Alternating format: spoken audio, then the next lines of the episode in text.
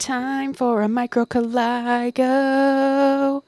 In a microcoligo, I explore a previously reported on state in a smaller format, bringing to light more cases and telling the stories of more victims. Small town America. One stoplight and that's it. You can get dinner at the local diner, pass a gas station, small store and a funeral home, and then you're out of city limits. This is how Ina, Illinois is. Nothing really happens there and families can feel safe. Until one day, everything changes. This is the story of the Dardeen family murders. Russell and Ruby Dardeen had just moved to town a year earlier and owned a mobile home on the outskirts of the city. They go by their middle names, Keith and Elaine. They had a 3-year-old son named Peter. Keith worked at the local water treatment plant and Elaine at a supply store. The couple was actively involved in a tiny Baptist church, and Keith was a lead singer in the choir, and Elaine played the piano.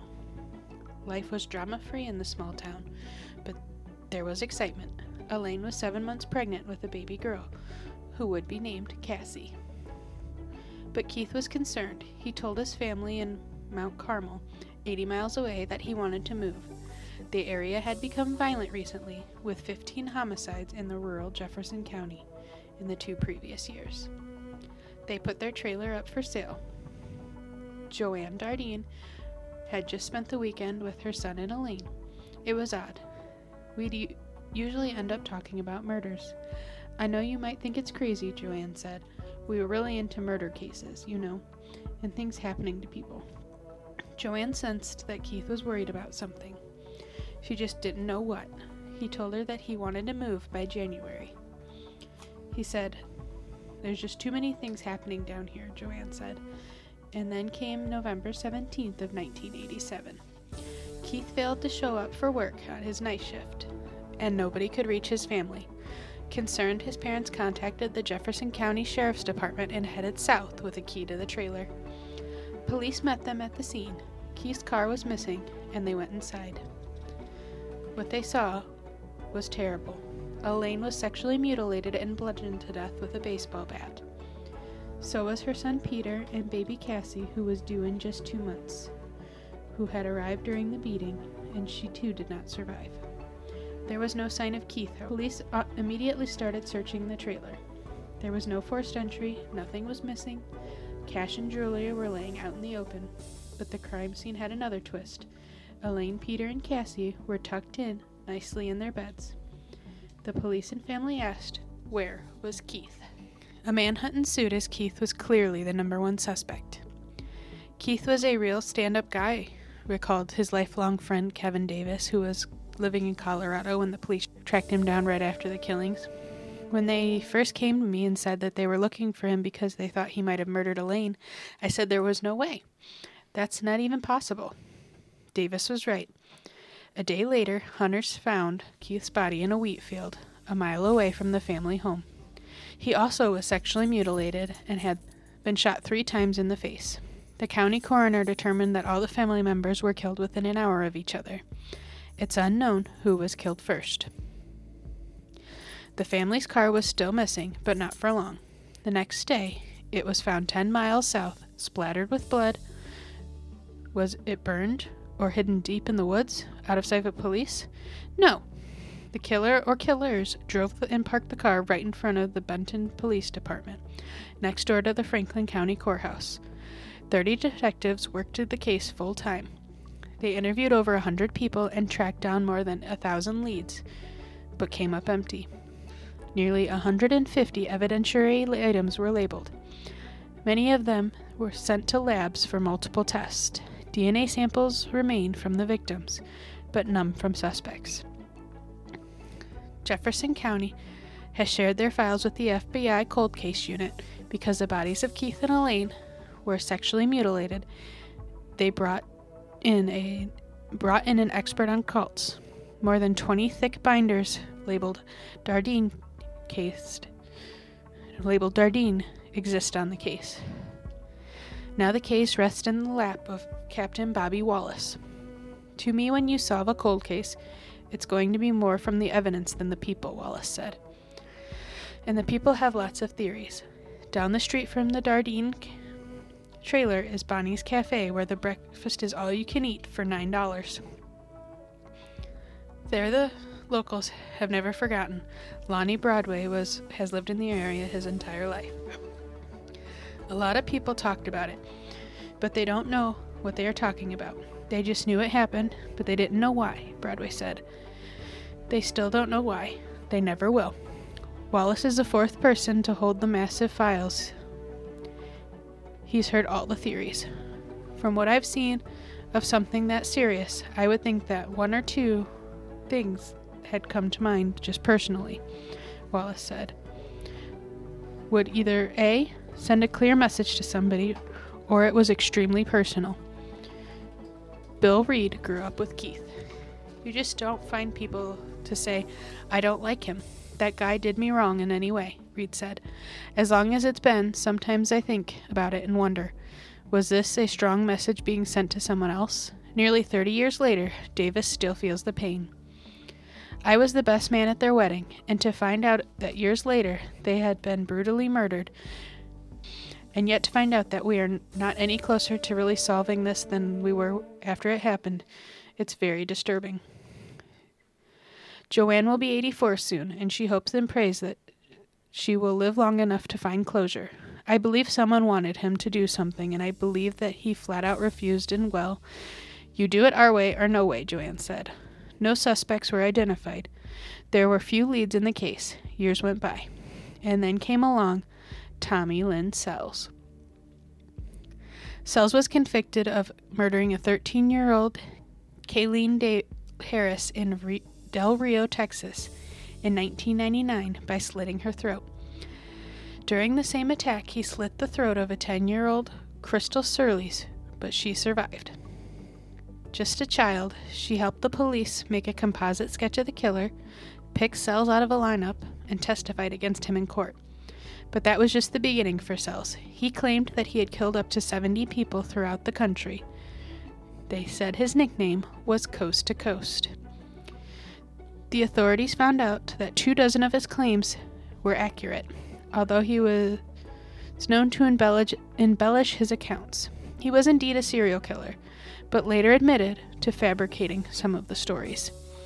But soon, agencies from every state wanted to see if Sells had ever visited their fine towns in hopes of clearing cold cases from their books. Had he ever been to Illinois? Sure. Did he know anything about the Ina murders and the Dardeen family?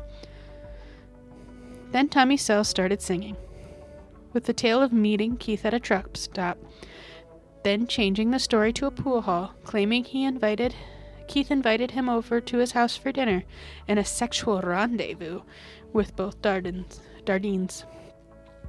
The police pressed for details, never made public about the murders. Sells answered incorrectly, and he blurted out the correct responses.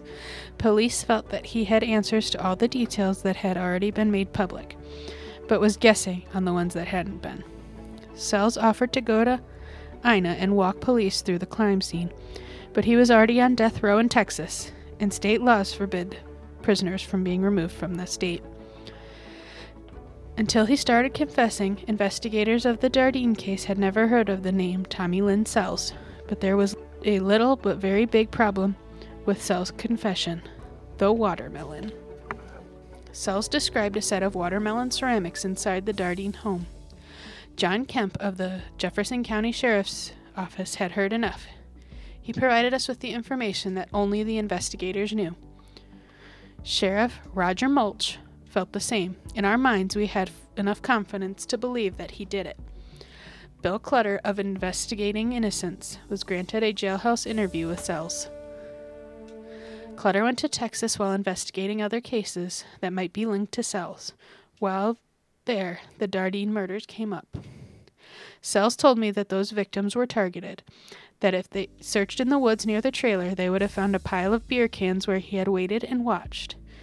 I believe he went into the trailer, took control of Ruby and the 3-year-old son, duct-taped their hands, and waited for Keith to come home. For Clutter, the watermelon ceramics sealed the case. For him to know that he had For him to know that, he had to have been inside the house, Clutter said. I am convinced that he is the Dardeen killer. That one detail that he was able to give. Law enforcement officials believed that they had solved the case and that Sells was the killer, but the Jefferson County State's Attorney, after considering all the evidence, declined to charge Sells, saying that there was too many inconsistencies between what he claimed and the actual facts. 14 years after claiming he killed the Dardeen family, Tommy Lynn Sells was put to death in 2014. He was 49 years old, and it was 22 years after the Dardeens were murdered. I'm glad I finally got caught, Sells says. I was tired of doing this. So who was Tommy Lynn Sells?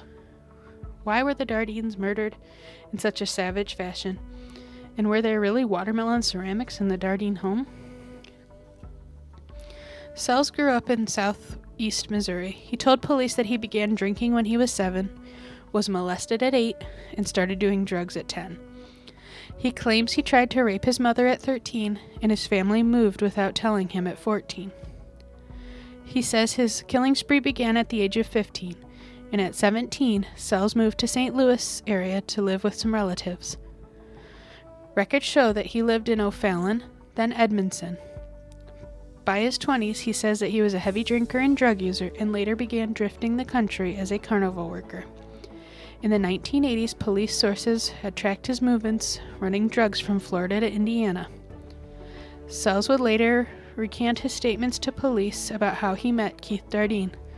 Those were curveballs, he said later, meant to steer police from the real reason he wound up in their trailer in Ina. Organized crime. Remember the Dardeen car parked in the police department and courthouse miles from the crime scene? Federal prosecutors had recently concluded that a large drug conspiracy trial at the courthouse. Sells says somewhere, somehow, someone connected to Keith Dardeen, a church-going singer who worked for the town's water treatment plant and lived in a trailer, was connected to a massive drug conspiracy trial. To that there are no answers, except Sells said it eventually involved him. Clutter says he still gets chills when he remembers when Sells told him that Keith when the topic turned to the drug trial. When you step in the ballpark, you better be ready to play. You bring yourself down, your wife down, even your kids. He's lucky it stopped at his family. Keith, Elaine, Peter, and Cassie rest peacefully at the Graceland Cemetery near Alboyne. Bobby Wallace is back looking over old case files, and Joanne Dardeen looks at family pictures and prays. This is a story of the Dardeen family murders and how some watermelon ceramics helped to potentially solve the case. Thank you and have a good night. Bye!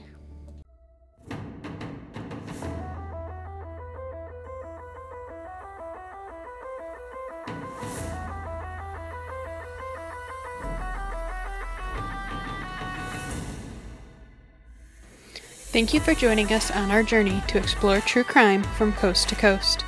If you enjoyed our show, please leave us a review and join us for our next episode, where we will be traveling into the darkness of our next location. Until next time, always remember to stay vigilant and safe.